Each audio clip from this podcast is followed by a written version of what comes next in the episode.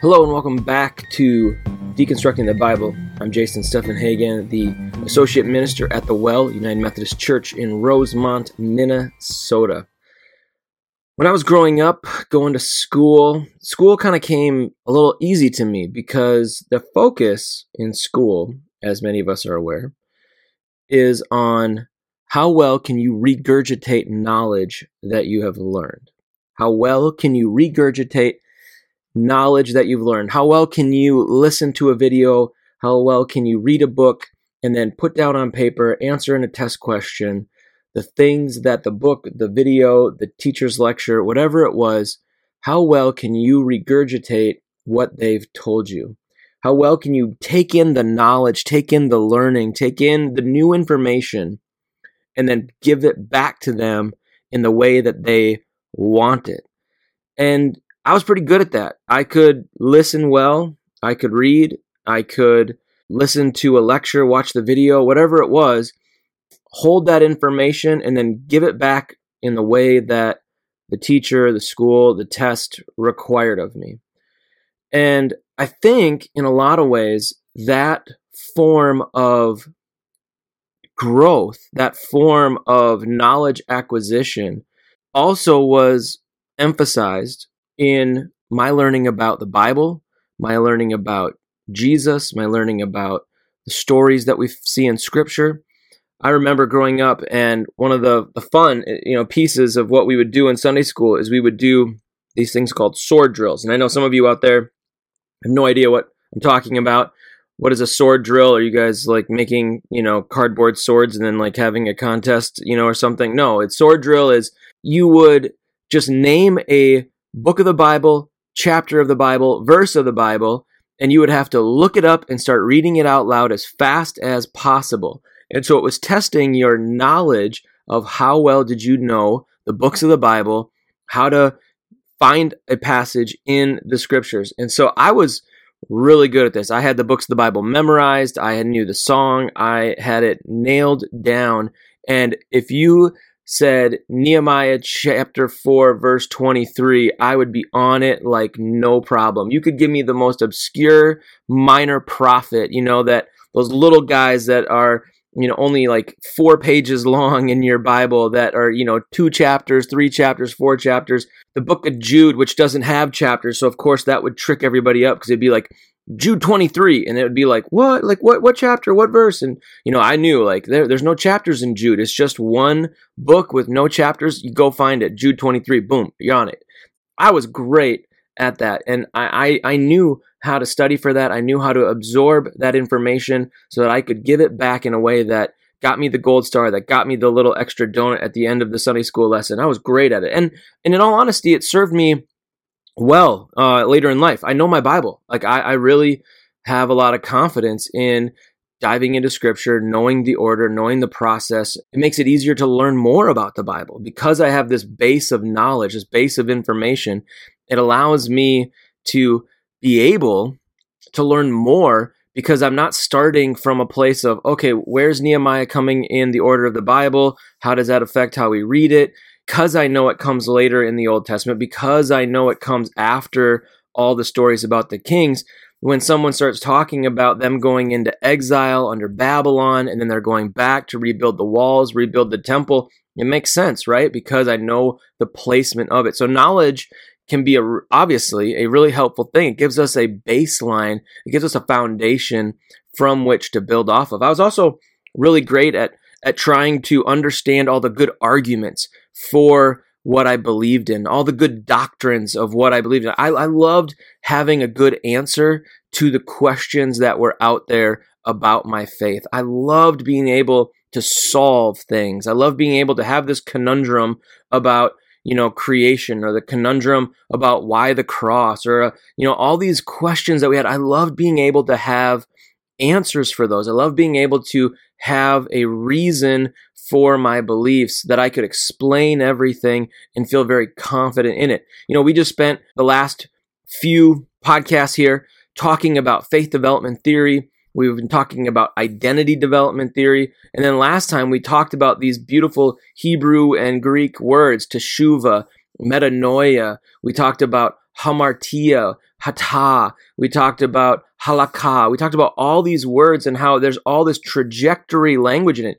And here's why I want to talk to us about knowledge and participation.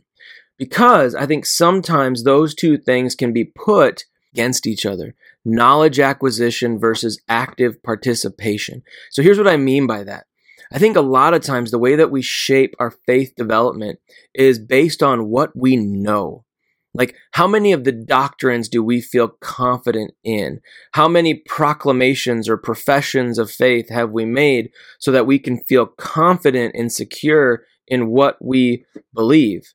And, and it's those securities and that safety that is foundational and trustworthy and feels feels pure and it feels holy and it feels um, very comforting. And therefore it helps us feel safe. And those are really beautiful things. And i don't want to take anything away from that feeling of safety and confidence in one's faith.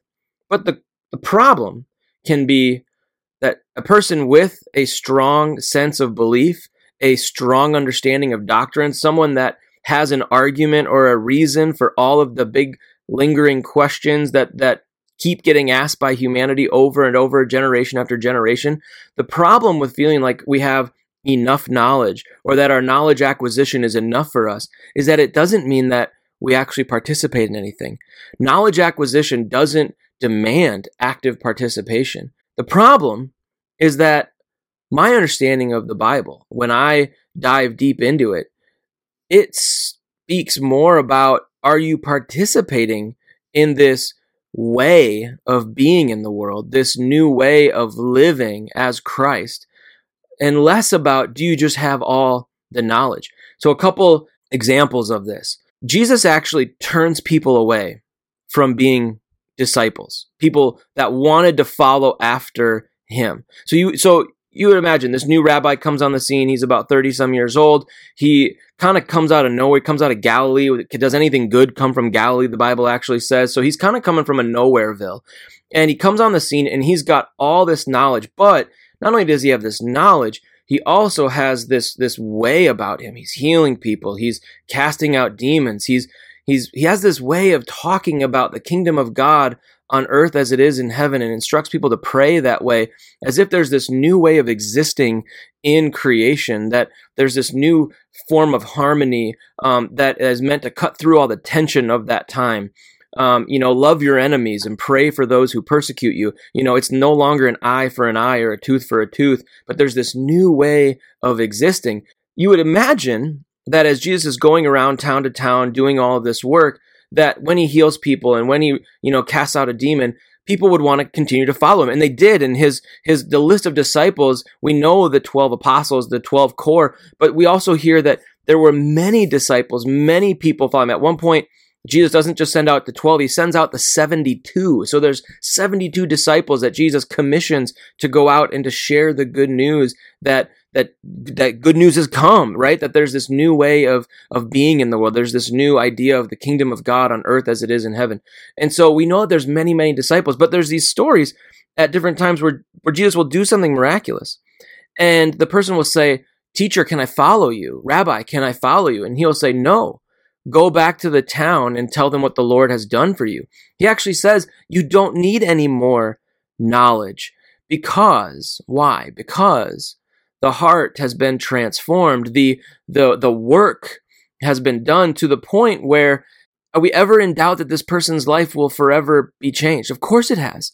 Of course, this person's life has been changed forever. Jesus has done a miraculous work in their life, and that story will continue on because of the transformation that has occurred.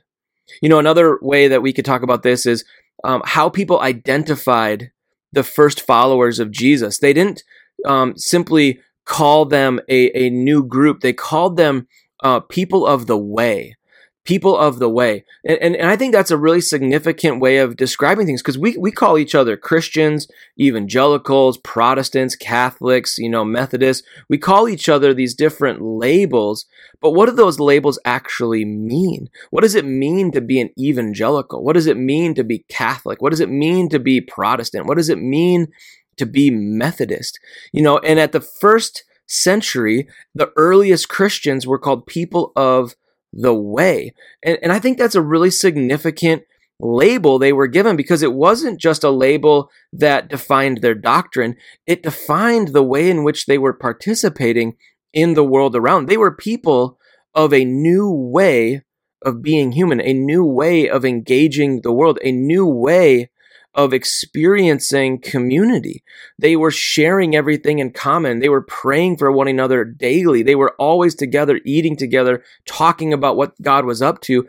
And they were active in their faith, seeking out others that were looking for a new way of being in the world. And so they were people of the way. So there's some verses in the Bible though that can come sometimes trip us up a little bit because we we bring a little bit of our present tense understanding into the way they are translated. So some of you are like, "Okay, you just lost me. I'm getting kind of bored." Okay, here's what I mean. One of the most famous verses in all the Bible. Believe in the Lord Jesus Christ and you will be saved. Believe on the Lord Jesus Christ and you will be saved. Acts 16:31 this is one of the hallmark verses of the Bible. Why? Because it's so clear and it's so precise, right? If you believe in Jesus Christ, then you will be saved. Now, we bring a lot of information to those words. We we bring a 21st century understanding of what believe means. We bring a 21st century oftentimes Christian theology, Western theology to what it means to be saved to this context. So believe in the Lord Jesus Christ and you will be saved.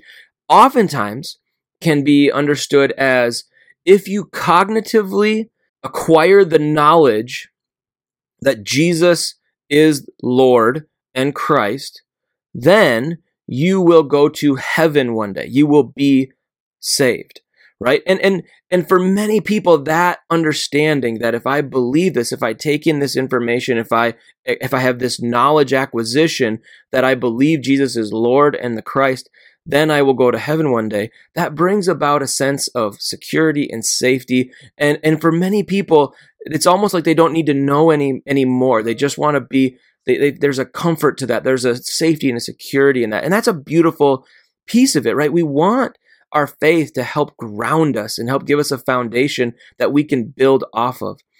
So, belief can often be seen as knowledge acquisition. But the problem, and I don't want to be careful with the problem because, like I said, this is a beautiful understanding of faith. The idea that you can cognitively, uh, you know, accept this knowledge, this information, and you can feel confident about what will happen to you or, or where you're headed. And that's a really beautiful thing. But if we dive into the context of this text a little bit more, we can see that the word belief is a word that we have to take out of our 21st century context and ask ourselves what does that word really getting at in the first century when it would have been written about Jesus Christ? What would that word have really been uh, thoroughly understood to mean? And belief encapsulates cognitive acquisition of some information, of knowledge. But it is more than just cognitive assent, cognitive agreement. It also means embodiment, right? So it's believe with the entirety of your being is another way of saying it.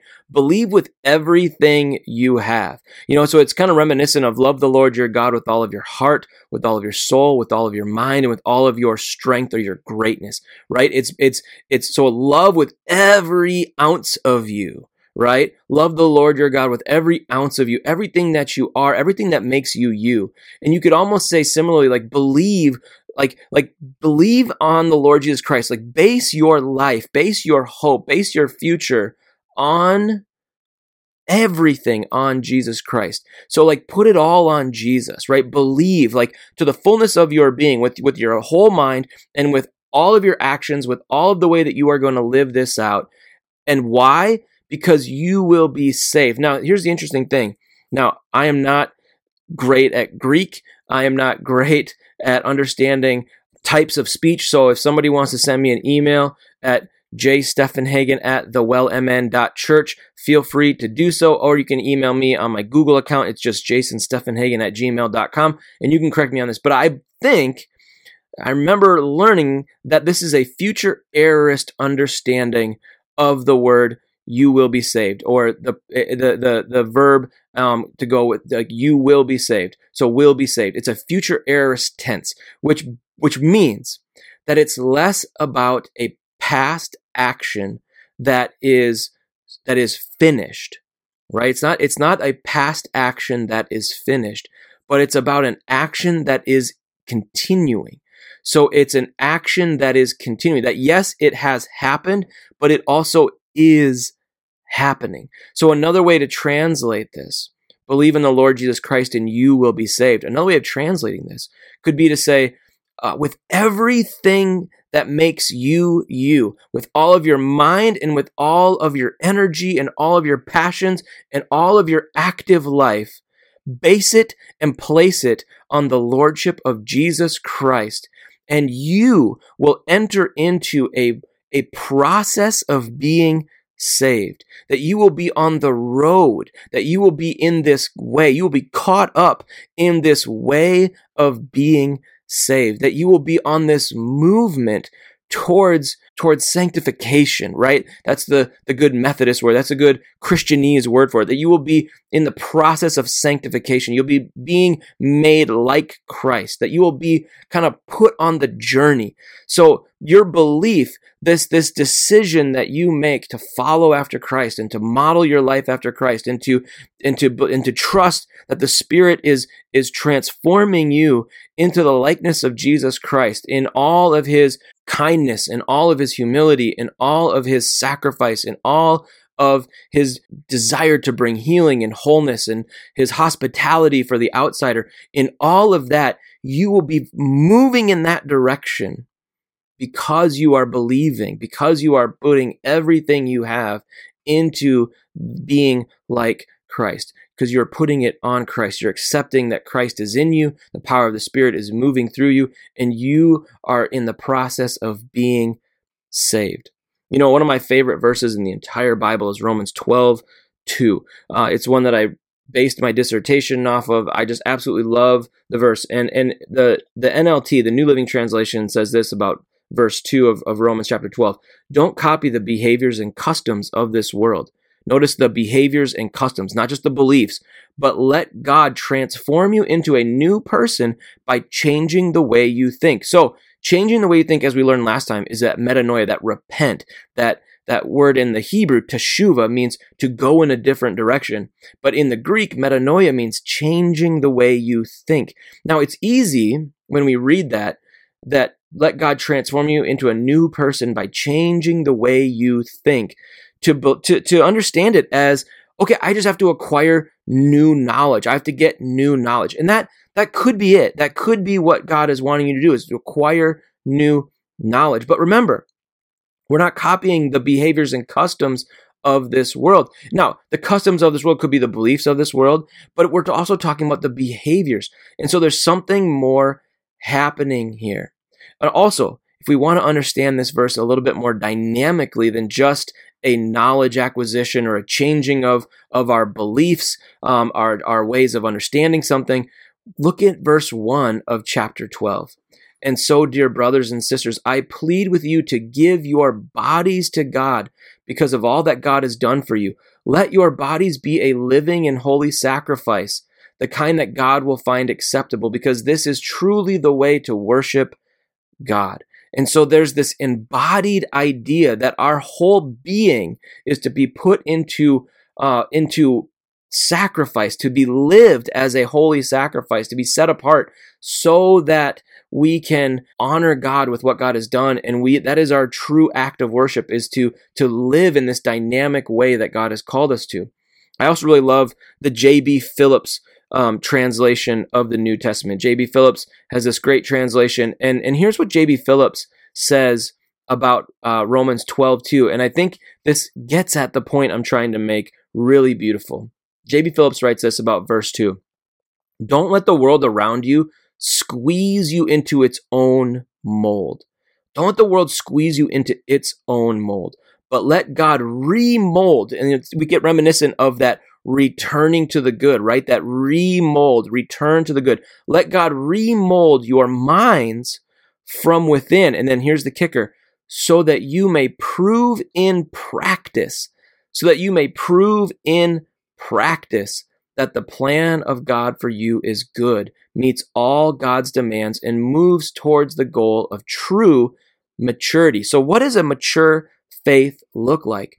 It looks like one that is put into practice. It looks like one that is put into practice. This is why you'll hear me almost all of the time go to the fruit of the Spirit.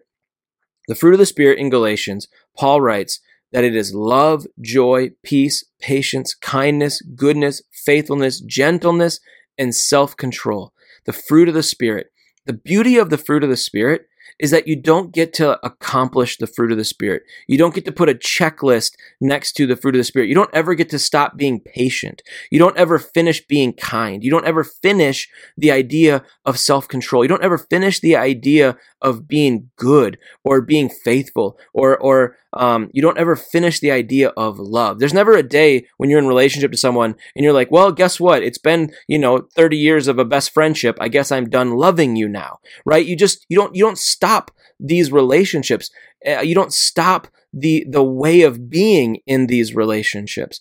And so I think the idea of a mature, faith, one that is seeing the transformation of the Holy Spirit lived out in, in a person's life, is that movement towards proving in practice that you are, are meeting the goal of maturity. Why? Because you are proving in practice by the way in which you live. It's an active participation in what God is doing. See, here's the thing knowledge can be used as an excuse not to change or grow or participate. Knowledge can be used as an excuse not to change or grow or participate. Why? Because we have all the answers. Because we've solved it all. We've done it all. We know it all. And if we have an answer to everything, then I don't need to do anything. That's one way of understanding how knowledge can play a role in our faith is if I feel like I know it all, if I've got the best doctrine, if I've got the best solutions to the problems, I've got the best answers to the test questions, then I don't need to actually do anything. I don't need to actually continue to grow or participate or change. However, that's only one way of understanding knowledge. Knowledge can also put you in a position for transformation. Knowledge can put you in a position for transformation. Why? Because now you have new information that rubs up against your old information and it makes you think critically, just like Romans 12 2 is calling us to.